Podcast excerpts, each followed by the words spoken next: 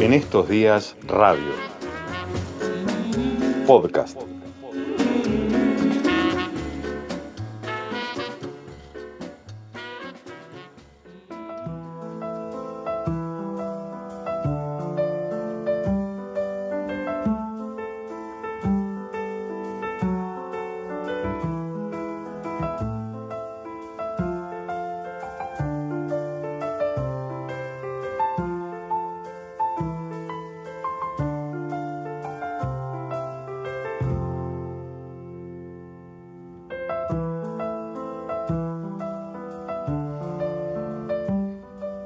Hace no mucho tiempo falleció un escritor catalán que marcó como nadie la época de posguerra en esa Cataluña y España pobre, hambreada, bajo el yugo del fascismo franquista, em, y que además generó en tantos lectores alrededor del mundo una empatía y un encariñamiento particular con los personajes de cada una de esas novelas.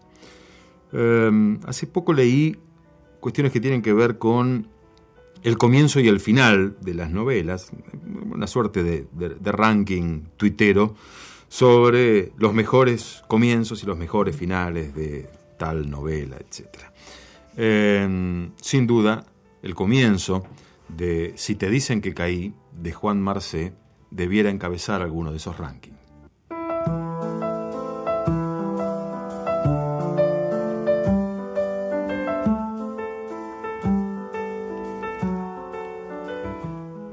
Cuenta que al levantar el borde de la sábana que cubría al ahogado, revivió en la cenagosa profundidad de pantano de sus ojos abiertos un barrio de solares ruinosos y tronchados geranios, cruzado de punta a punta por silbidos de afilador. Un remoto espejismo traspasado por el aullido azul de la verdad. Y a pesar de las elegantes sienes plateadas, la piel bronceada y las sortijas de oro que aún lucía el cadáver, lo reconoció. Que todo habían sido espejuelos, dijo, en aquel tiempo y aquellas calles, incluido este trapero, que al cabo de 30 años alcanzaba su corrupción final, enmascarado de dignidad y de dinero.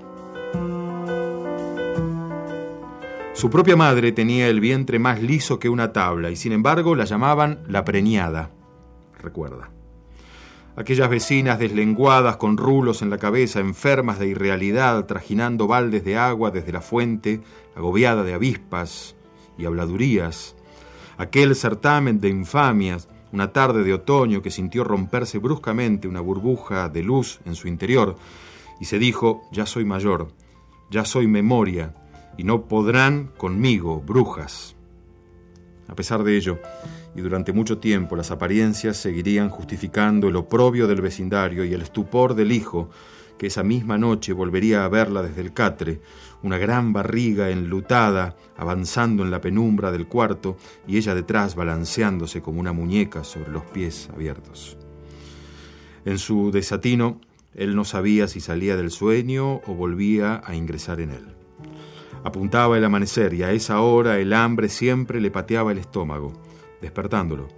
Lo dejaba sentado en el lecho y entonces podía ver cómo todo le era desmentido por la luz, todavía vacilante, que entraba por la contraventana cerrada. Ese pistolero acribillado doblándose como si fuera a atarse el zapato y sobre cuya frente resbalaba un sombrero de ala torcida, volvería a ser la americana de su padre, colgada en la silla esa granada estallando, esa llamarada roja sin estruendo, escupiendo cristales y madera astillada, pronto sería el sol colándose por las rendijas de la carcomida ventana, y el Mauser colgado en la pared, una mancha de humedad. Pero su madre, aferrándose con desespero a los barrotes de la cama, persistía en su misteriosa condición de embarazada. Traía la cara contraída de dolor y gemía, espatarrada, él veía su vientre hinchado como de nueve meses pensando, ya está, va a parir aquí mismo, de pie sobre las baldosas. En aquel desamparo creyó ver a otra persona arremangarse las faldas de luto, congestionada por el esfuerzo, jadeando.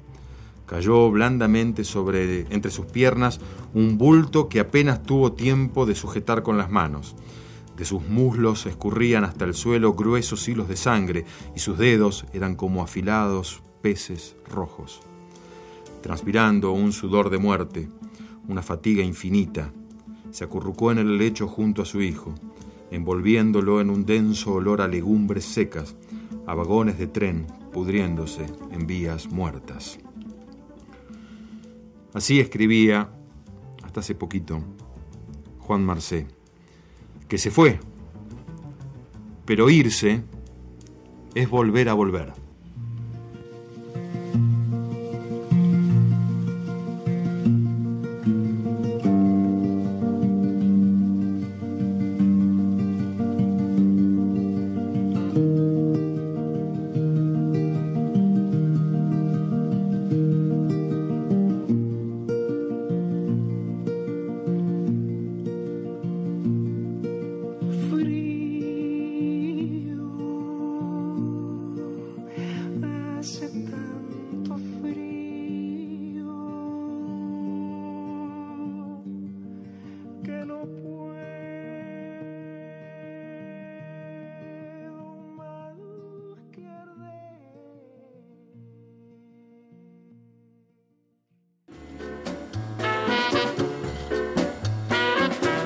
En estos días radio.